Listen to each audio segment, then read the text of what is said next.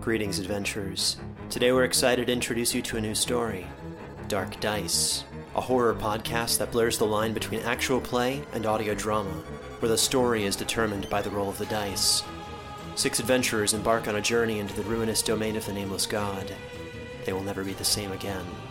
One of the players is not what they seem after a doppelganger, a creature that can assume the form and voice of whatever it kills, infiltrates the team.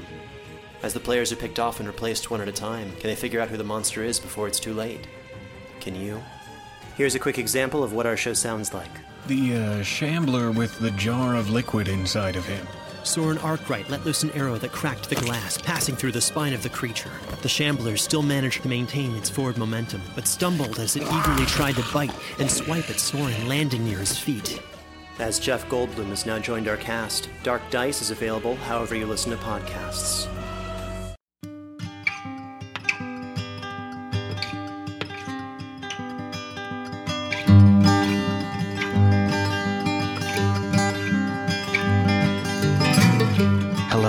Welcome to the Drabblecast, episode 301. The Drabblecast is a weekly audio fiction magazine that brings strange stories by strange authors to strange listeners, such as yourself. I'm your host, Norm Sherman. This week's show, it's a dirty job, but somebody's got to do it. It's a scary job market out there, folks, or lack thereof. People don't want to talk about it, lots of scarcity. Fear Factor would have been a much scarier show if they just took those people in their 20s and asked them to figure out how to have careers. But we all find our way eventually, don't we? From the strippers of the North Pole to Sue selling seashells by the seashore like a dumb from the robot that saw a cookie once and is now in charge of making Chips Ahoy, to Kanye West slowly pacing around a room to avoid a bee while insisting he's not scared of it. We all have that thing that we do.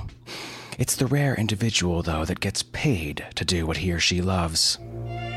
Well, the good news is uh, that your colon looks great, possibly the best I've ever seen. The bad news is that I'm just a hobo with a hobby. When people ask me if I'm working hard or hardly working, I like to stab them in the hand with a pen and ask if they're hurting hard or hardly hurting. And then I check my Twitter again because back to the grind. Let's listen to a 100 word story. This week's Drabble is called My Robot, and it comes to us from Christopher Munro, aka Munsey, aka Grand Drabbler of the mighty fjords and all lands west of the Vale. He's from Canada, but don't hold that against him because that's a skinned raccoon. What are you even doing with that? Jesus. Anyways, here goes.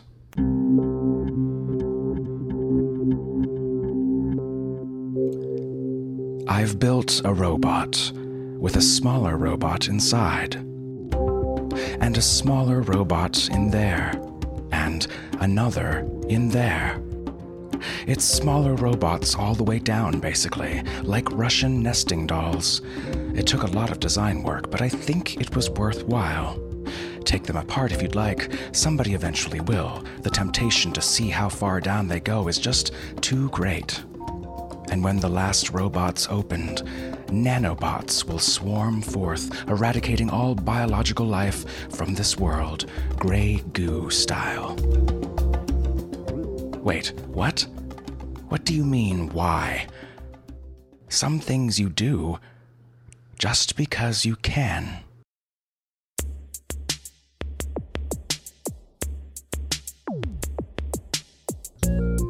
And that line is actually a perfect segue into our feature story this week Everything Ravaged, Everything Burned by Wells Tower. Wells Tower is the author of a short story collection by the same title, Everything Ravaged, Everything Burned. His short stories and journalism have appeared in The New Yorker, Harper's Magazine, McSweeney's, The Paris Review, The Anchor Book of New American Short Stories, The Washington Post Magazine, and elsewhere. He received two Pushcart Prizes and the Plimpton Prize from the Paris Review. He divides his time between Chapel Hill, North Carolina, and Brooklyn, New York. The story is read to you by the epic thunder from down in the continent of Australia, Graham Dunlop. You've heard Graham's rasped, whiskey soaked voice many times here on the Drabblecast, and we're happy to have him back on the show. Graham's everywhere in the podcast fiction world. He's the host and sound producer for the young adult fiction podcast Cast of Wonders, as well as the sound producer for the horror podcast Pseudopod. so we like to think that he's more than capable. Anyways, without further ado, we bring you Everything Ravaged, Everything Burned by Wells Tower.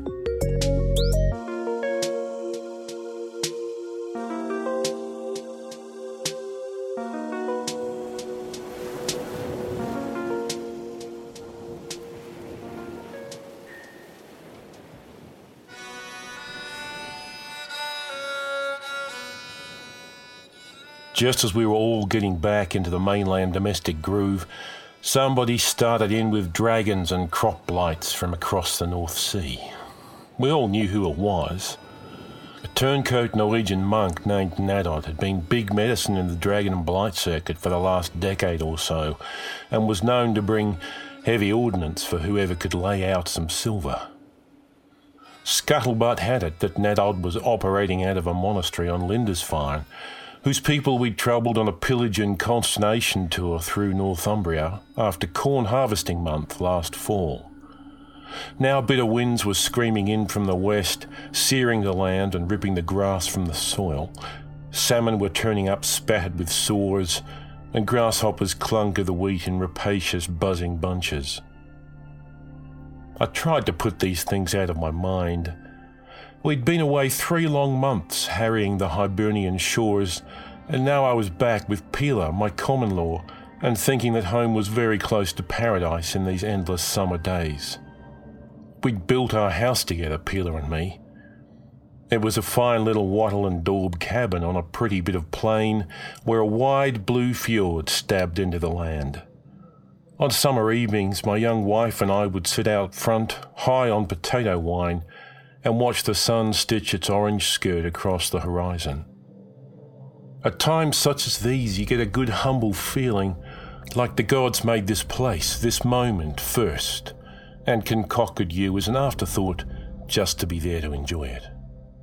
I was doing a lot of enjoying and relishing and laying around the rack with Pila, though I knew what it meant when I heard those flint edged winds howling past the house some individuals, three weeks boat ride off, were messing up our summer and would probably need their asses whipped over it. Of course, Djarf Fairhair had his stinger out even before his wife spotted those dragons winging it inland from the coast. He was boss on our ship and a fool for warfare.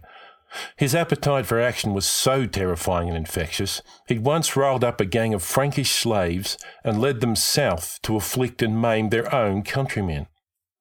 He'd gotten in four days of decent sacking when the slaves began to see the situation for what it was and underwent a sudden change of attitude. Djarf had been fighting his way up the Rhine Valley, making steady progress through a half-assed citizens' militia of children and farmers, when the slaves closed in behind him.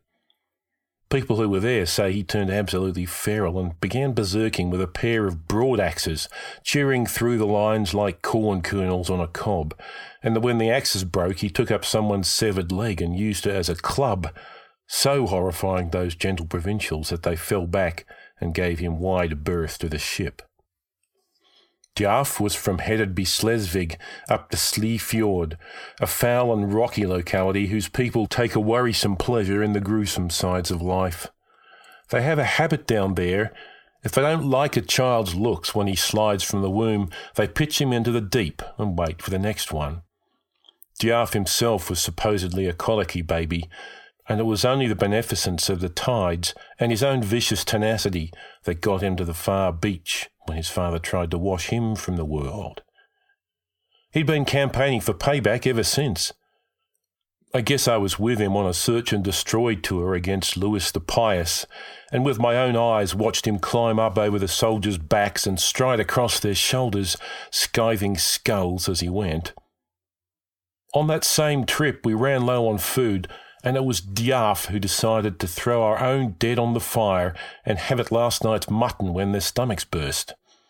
He'd been the only one of us to dig in, apart from a deranged Arab along as a spellbuster. He reached right in there, scooping out chewed up victuals with a shank of pine bark.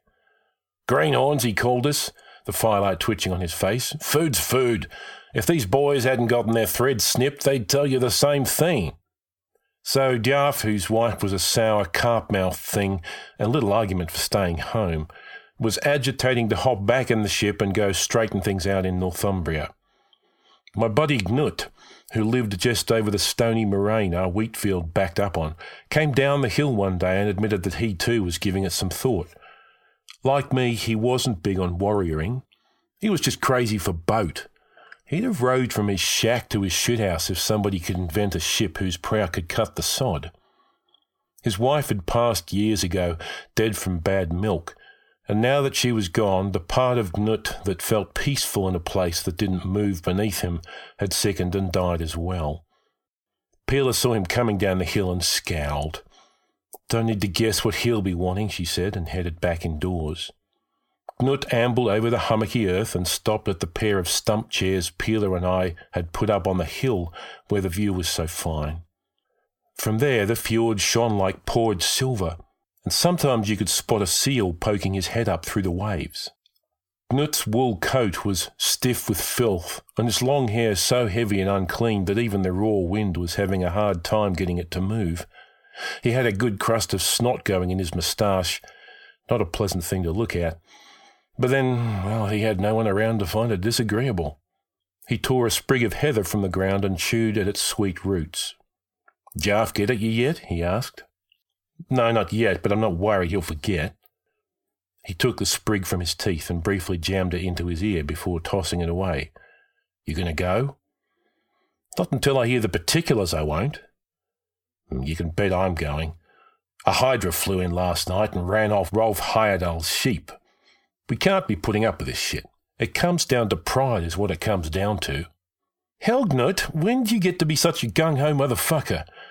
I don't recall you being so proud and thin skinned before Astrid went off to her good place.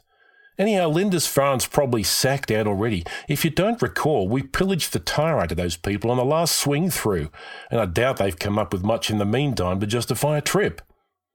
I wished Gnut would go ahead and own up to the fact that his life out here was making him lonely and miserable, instead of laying on with his warrior man routine. I could tell just to look at him that most days he was thinking of walking into the water and not bothering to turn back. It wasn't combat he was after. He wanted back on the boat, among company. Not that I was all that averse to a job myself, speaking in the abstract, but I was needing more sweet time with Pila. I cared more for that girl than even she probably knew, and I was hoping to get in some thorough lovemaking before the hay cutting month was underway and see if I couldn't make us a little monkey. But the days wore on and the weather worsened. Pila watched her closely and the sadness welled up in her as it often did when I'd be leaving. She cussed me on some days, and others she'd hold me to her and weep. And late one evening, far toward dawn, the hail started. It came suddenly with the rasping sound a ship makes when its keel scrapes stone. We hunkered down in the sheepskins, and I whispered soothing things to Pila, trying to drown out the clatter. The sun was not yet full up in the sky when Djarf came and knocked. I rose and stepped across the floor, which was damp with cold dew. Djarf stood in the doorway wearing a mail jacket and shield and breathing like he'd jogged the whole way over. He chucked a handful of hail at my feet. Today's the day, he said with a wild grin.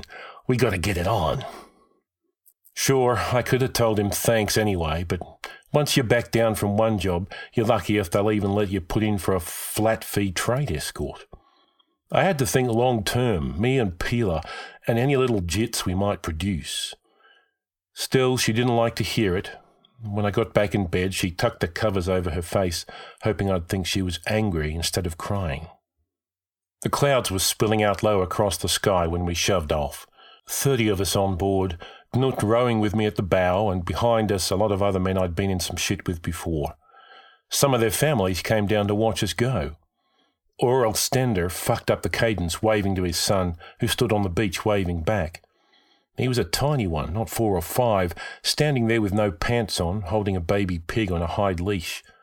Some of the others on board weren't a whole lot older, rash and violent children, so innocent about the world they'd just as soon stick a knife in you as shake your hand. Gnut was overjoyed. He laughed and sang and put a lot of muscle into the oar, me just holding my hands onto it to keep up appearances. I was missing Pila already. I watched the beach for her and her bright red hair. She hadn't come down to see me off, too mad and sad about me leaving to get up out of bed. But I looked for her anyway, the land scooting away with every jerk of the oars. If Gnut knew I was hurting, he didn't say so. He nudged me and joked and kept up a steady flow of dull, merry chatter, as though this whole thing was a private vacation the two of us had cooked up together. Djarf stood at his spot in the bow, the blood in his cheeks. His high spirits were wearying. Schleswigers will burst into song with no provocation whatever, their affinity for music roughly on a par with the wretchedness of their singing. He screeched out a cadence ballad that lasted hours, and his gang of young hock choppers howled along with him and gave no one any peace. Three days out, the sun punched through the dirty clouds and put a steely shimmer on the sea. It cooked the brine out of our clothes and got everybody dry and happy. I couldn't help but think that if Naddod was really as serious as we thought he was, this crossing would be a fine opportunity to call up a typhoon and drown us all like cats. But the weather held, and the seas stayed drowsy and low. We had less light in the evenings out here than at home, and it was a little easier sleeping in the open boat without an all night sun. Gnut and I slept where we rode, working around each other to get comfy on the bench. I woke up once in the middle of the night and found Gnut dead asleep, muttering and slobbering and holding me in a rough embrace. I tried to peel him off, but he was large and his hard arms stayed on me tight as if they'd grown there. I poked him and yelled at him, but the big man would not be roused, so I just tried to work up a little slack to where he wasn't hurting my ribs, and I drifted back asleep. Later I told him what had happened. That's a lot of horse shit, he said, his broad face going red. I wish it was, I said, but I've got bruises I could show you. Hey, if I ever come around asking to be your sweetheart, do me a favour and remind me about last night. He was all upset. Go to hell, Harold. You're not funny. Nobody thinks you're funny. I'm sorry, I said. Guess you haven't had a whole lot of practice lately having a body beside you at night. He rested on the oar a second. So what if I haven't? Thanks to the easy wind bellying our sails, we crossed fast and sighted the island six days early. One of the hock choppers spotted it first, and when he did, he let everybody know it by cutting loose with a long, obnoxious battle howl. He drew his sword and swung it in figure eights above his head, causing the men around him to scatter under the gunwales. This boy was a nasty item, with a face like a buzzard's, his cheeks showing more boils than beard. I'd seen him around at home, he had three blackened, chopped off thumbs reefed to his belt. Hakon Gokstad glanced up from his seat in the stern and shot the boy a baleful look. Hakon had been on more raids and runs than the bunch of us put together. He was old and achy and worked the rudder, partly because he could read the tides by how the blood moved through his hands, and also because his old arms were poor for pulling oars. Put your ass on that bench, young man, Hakon said to the boy. We got twelve hours' work between here and there. The boy coloured. He let his sword arm hang. He looked at his friends to see if he'd been humiliated in front of them, and if he had, what he needed to do about it. The whole boat was looking over him. Even Djarf paused in his song. The other kid on his bench whispered something and scooted over. The boy sat and took the oar. The rowing and the chatter started up again. You could say that those people on Lindisfarne were fools, living out there on a tiny island without high cliffs or decent natural defences, and so close to us and the Swedes and the Norwegians, how we saw it, we couldn't afford not to come by and sack every now and again. But when we came into the bright little bay, a quiet fell over all of us. Even the hock choppers quit grab-assing and looked. The place was wild with fields of purple thistle, and when the wind blew, it twitched and rolled like the hide of some fantastical animal shrugging in its sleep. Wildflowers spurted on the hills in fat red gouts. Apple trees lined the shore, and there was something sorrowful in how they hung so low with fruit. We could see a man making his way toward a clump of white walled cottages, his donkey loping along behind him with a load. On the far hill, I could make out the silhouette of the monastery, which still lacked a roof from when we'd burned it last. It was a lovely place, and I hoped there'd still be something left to enjoy after we got off the ship and wrecked it. We gathered on the beach, and already Djarf was in a lather. He did a few deep knee bends, got down in front of all of us and ran through some poses, cracking his bones and drawing out the knots in his muscles. Then he closed his eyes and said a silent prayer. His eyes were still closed when a man in a long robe appeared, picking his way down through the hissel. Hakon Gokstad had a finger stuck in his mouth where one of his teeth had come out. He removed the finger and spat through the hole. He nodded up the hill at the figure heading our way.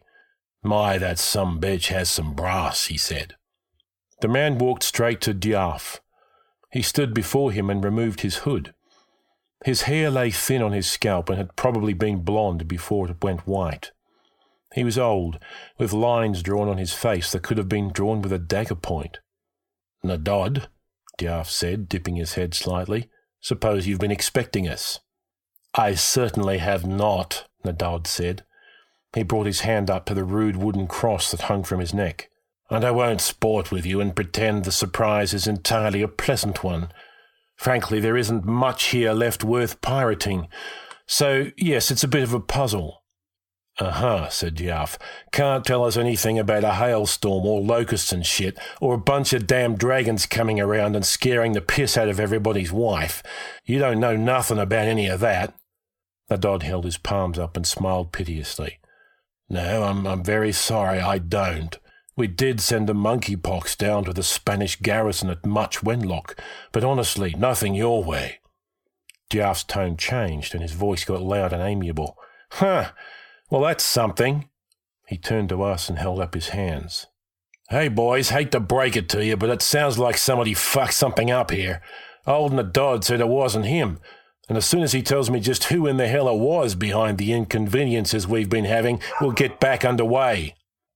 Right. Naddod was uneasy, and I could see a chill run through him. If you're passing through Mercia, I, I know they've just gotten hold of this man Aethelric. Supposed to be a very tough customer. You know, that was his leprosy outbreak last year, and. Djarf was grinning and nodding, but Naddod looked suddenly ill. Djarf kept a small knife in his belt, and in the other way men smoked a pipe or chewed seeds, Djarf liked to strop that little knife. It was sharpened down to a little fingernail of blade. You could shave a fairy's ass with that thing. And while Naddod was talking, Djarf had pulled out his knife and drawn it neatly down the priest's belly. At the sight of blood washing over the white seashells, everybody pressed forward, hollering and whipping their swords around. Djarf was overcome with crazed elation and he hopped up and down, yelling for everybody to be quiet and watch him. Naddod was not dead. His insides had pretty much spilled out, but he was breathing, not crying out or anything, though, which you have to give him credit for. Djarf hunkered and flipped Naddod onto his stomach and rested a foot in the small of his back. Gnut was right beside me. He sighed and put his hand over his eyes. Oh, Lord, he doing a blood eagle? Yep, I said, looks that way. Djarf raised his palm for quiet. Now, I know most of the old timers have seen one of these, but it might be a new one on some of you young men. The hock choppers tittered.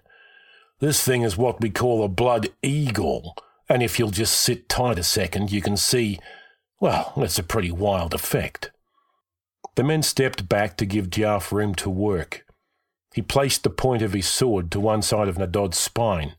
He leaned into it and worked the steel in gingerly, delicately crunching through one rib at a time until he'd made an incision about a foot long. He paused to wipe sweat from his brow and made a parallel cut on the other side of the backbone.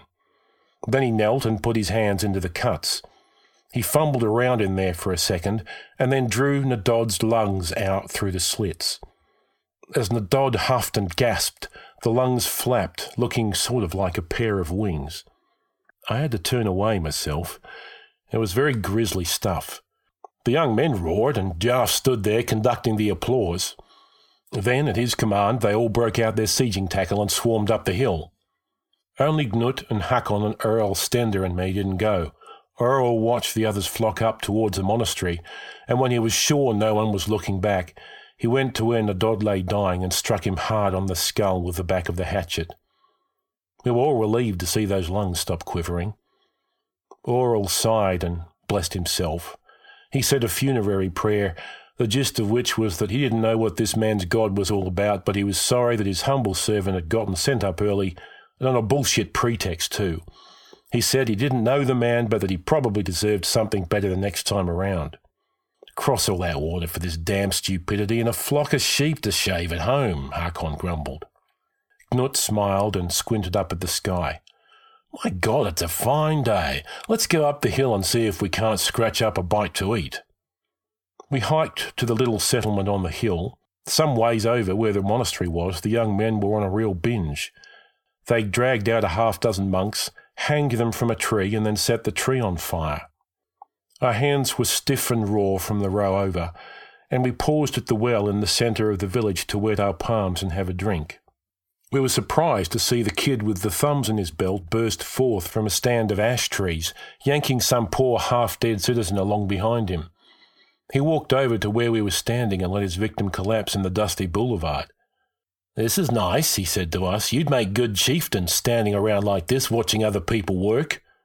Why, you little turd, Hakon said and backhanded the boy across the mouth. The fellow lying there in the dust looked up and chuckled. The boy flushed. He plucked a dagger from his hip scabbard and stabbed Hakon in the stomach. There was a still moment. Hakon gazed down at the ruby stain spreading across his tunic. He looked greatly vexed. As the young man realized what he'd done, his features fretted up like a child trying to pout his way out of a spanking. He was still looking that way when Hakon cleaved his head across the eyebrows with one crisp stroke. Hakon cleaned his sword and looked again at his stomach. Some bitch, he said probing the wound with his pinky. It's deep. I believe I'm in a fix.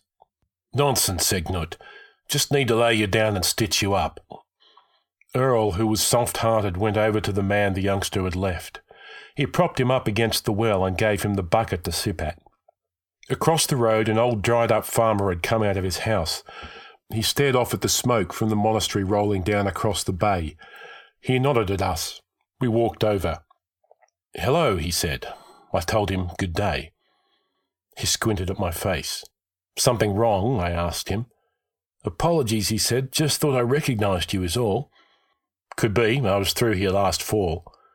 Uh huh, he said. Now that was a hot one. Don't know why you'd want to come back. You got everything that was worth a damn on the last going over.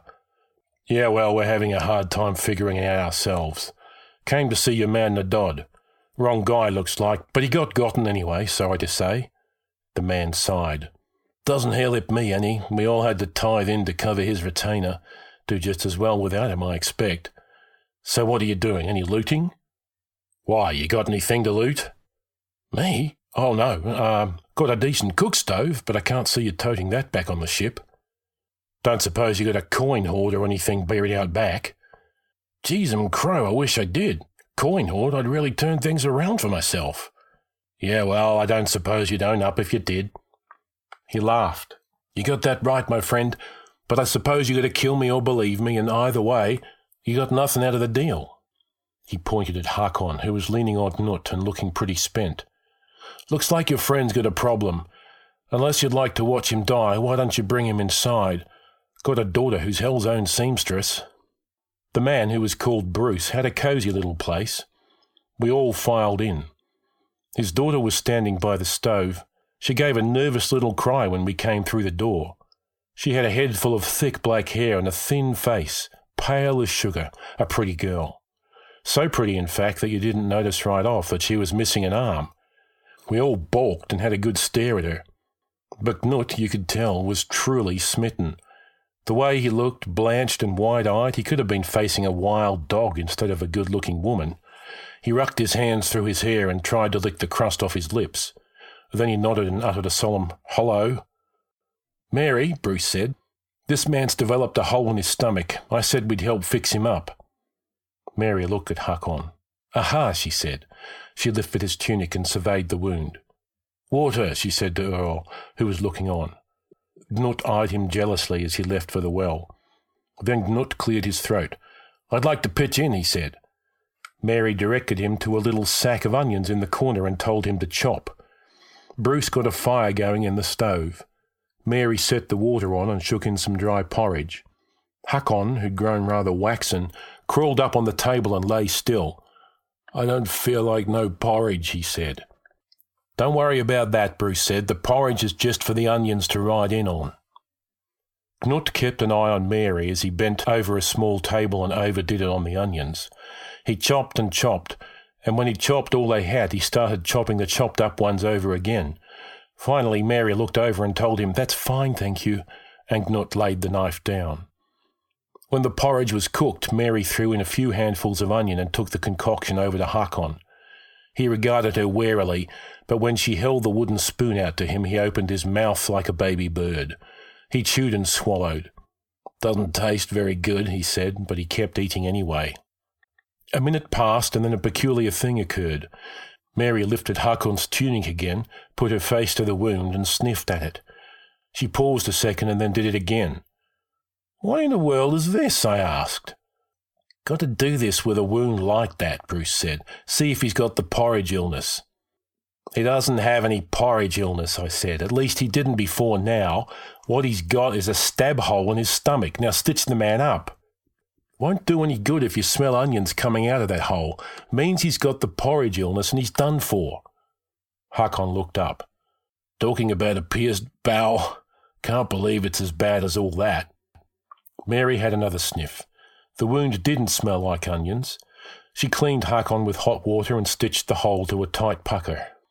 Hakon fingered the stitches and, satisfied, passed out. The five of us stood around and no one could think of anything to say. So, Gnut said in an offhand way, were you born like that? Like what? Mary said. Without both arms, I mean. Is that how you came out? So that's a fine thing to ask my daughter, Bruce said. It was your people that did it to her. Gnut said, Oh. And then he said it again, and then really no one could think of what to say. Then Mary spoke. It wasn't you who did it, she said. But the man who did, I think I'd like to kill him. Gnut told her if she would please let him know who it was, he'd consider it a favour if she'd let him intervene on her behalf. I said, I would like a drink. Earl, what have you got in that wine skin? He said nothing. The skin hung from his shoulder and he put his hands on it protectively. I asked, What have you got to drink? Little bit of root brandy for your information, Harold but it's got to last me the way back. I can't be damp and not have something to take the chill off. Gnut was glad to have something to raise his voice about. Well, you're a son of a bitch. We've been three weeks on the water for nothing. Hakon's going to maybe die, and you can't even see your way to splash a little taste around. Now, that is the worst, the lowest thing I've ever heard. So Earl opened up his wineskin, and we all had a dose. It was sweet and potent, and we drank and laughed and carried on. Hakon came to. His ordeal had put him in a mawkish bend of mind, and he raised a toast to his pretty surgeon and to the splendid day, and how much it pleased him that he'd get to see the end of it. Bruce and Mary loosened up, and we all talked like old friends. Mary told a lewd story about an apothecary who lived down the road.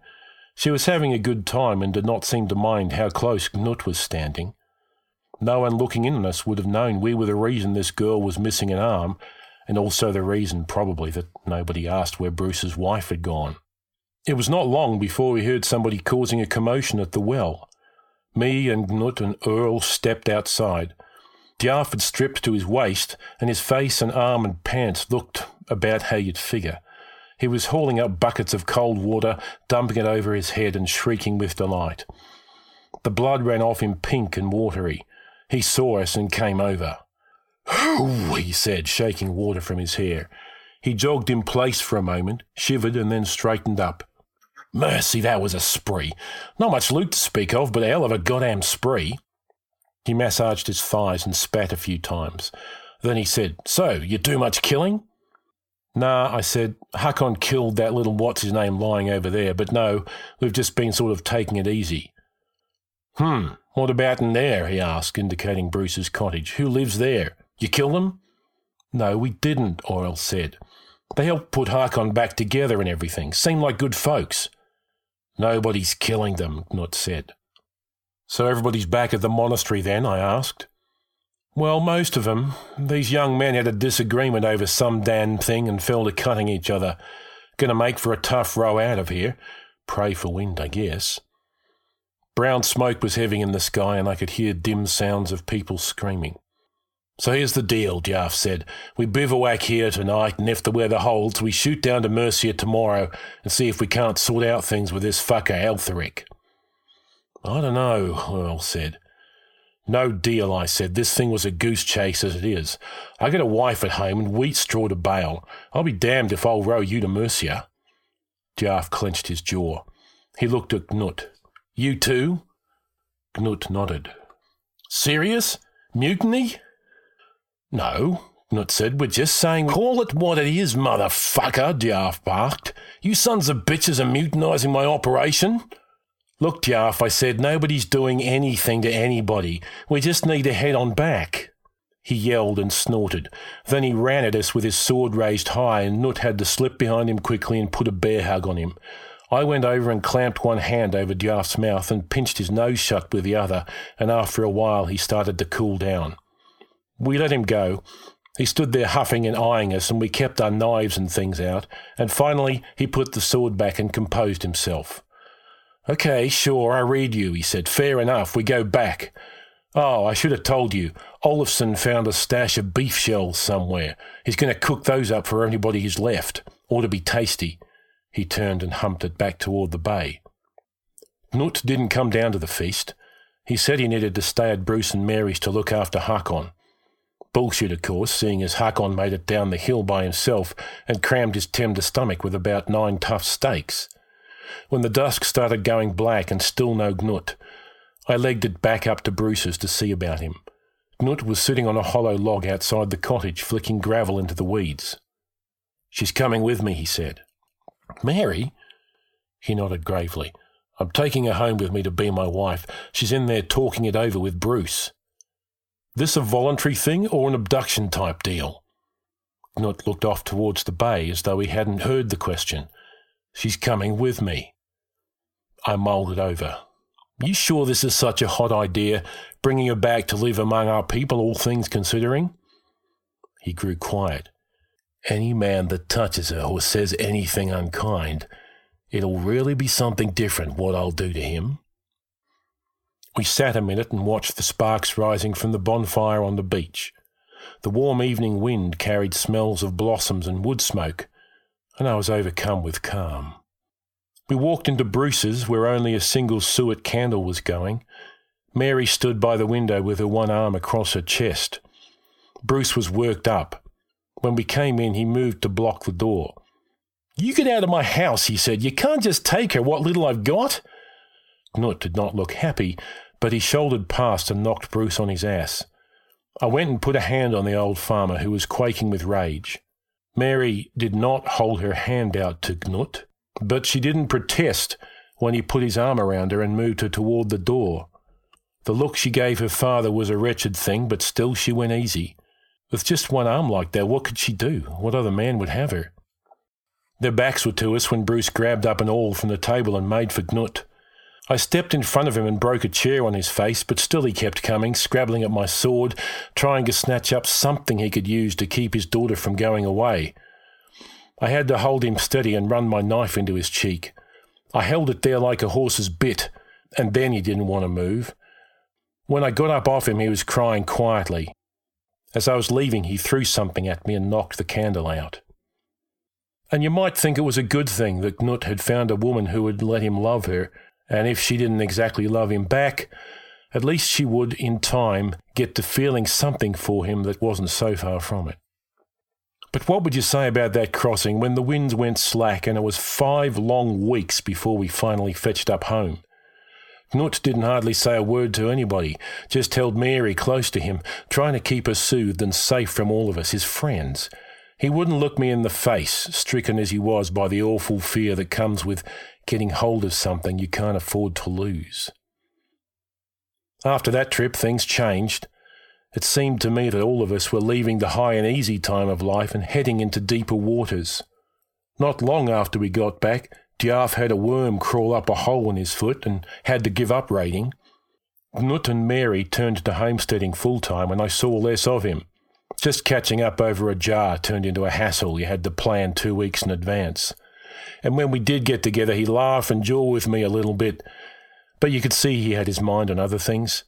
He'd gotten what he wanted, But he didn't seem too happy about it, just worried all the time. It didn't make much sense to me then, what Gnut was going through, but after Pila and me had our little twins and we put a family together, I got an understanding of how terrible love can be. You wish you hated those people, your wife and children, because you know the things the world will do to them, because you've done some of those things yourself. It's crazy making. Yet you cling to them with everything and close your eyes against the rest of it.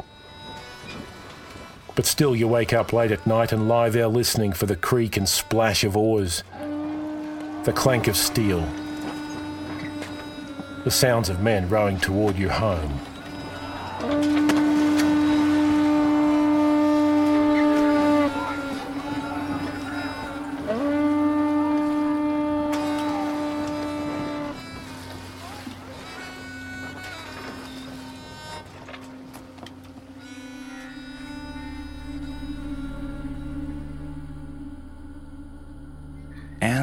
Was our story. Hope you enjoyed.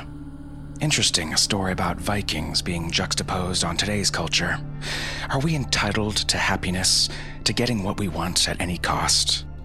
There's this little thing called the Constitution that says I'm entitled to the pursuit of happiness. So if you don't mind, Mr. Big Shot Best Buy employee, I'll just be taking this Will Smith CD, and you can just get jiggy with it. Bring it. Obviously, the Drabblecast doesn't mind giving away shit for free to make you happy, hence the free podcast. But we're only able to do this through the generous support of people like this week's kick ass donor of the week oh. Ken, aka the Lone Mopper. Lives in Milwaukee, Wisconsin with his wife and the ghosts of two cats. There he runs an office cleaning business and listens to podcasts all night while checking behind his staff's necks. He looks forward to meeting Cthulhu someday to ask him into his heart and also to try his kick ass recipe for calamari linguine. If you're in the Milwaukee area and needing your office cleaned, why not keep it in the Drabblecast family? Check out Ken's business at lonemopper.com. Maybe he'll hook you up with some eldritch Italian cuisine. Who knows? Hey Ken, just bouncing ideas off you here, but what about this one?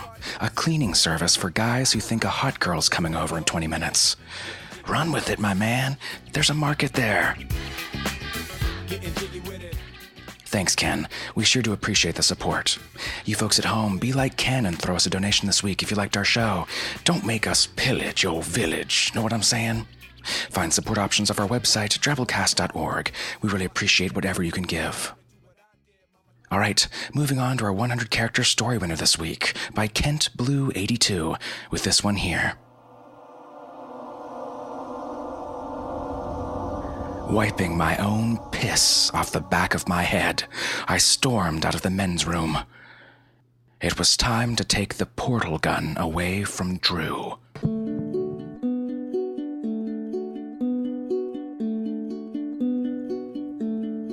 Oh, great. Don't get any ideas, Portal players. 100 character stories, not counting spaces. We, of course, call them twabbles and invite you to write as many as you'd like and post them in our discussion forums at forums.drabblecast.org, where we run a fun little weekly contest. We tweet the winners out in our Twitter feed, which, if you want to follow us, is at the Drabblecast. And who knows, yours might get picked for next week's show. Give it a shot. All right, folks, that's our show this week. Remember, the Drabblecast is brought to you with a Creative Commons Attribution Non-Commercial No Derivatives license, which means don't change it, don't sell it, but feel free to share it all you like. Tell a friend about us, write us a review on iTunes, spread the weird. Special thanks to our awesome episode artist this week, Brent Holmes. Brent is one in a long line of Royal Vegas weirdos, occupying a small swath of land in that horrible Neon Valley, where he's currently busy preparing for his second warm, squiggly offspring to wriggle out of his wife's gestational egg sac. You can find more of his strange projects on his Facebook page under Barfing Rainbows. Our program this week was brought to you by managing editor Nicky Drayden, submissions editor Nathan Lee, our art director Bo Kaier, with additional help from Tom Baker, David Carvin, and David Steffen. We'll see you next week, weirdos. Until then, this is Norm Sherman, reminding you to just get jiggy with it.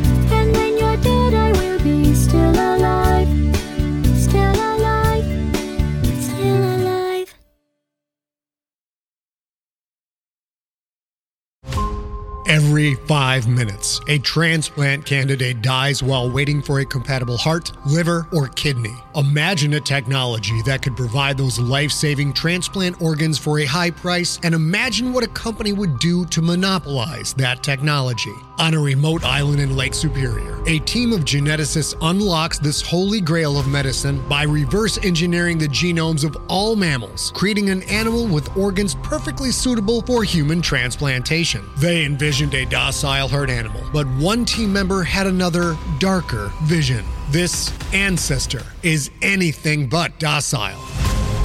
The team's work spawned something big, something evil, something very, very hungry. Ancestor is a complete serialized fiction podcast by number one New York Times bestselling novelist Scott Sigler, with all episodes available. Binge the entire story now on Apple Podcasts, Spotify, or wherever you listen to podcasts.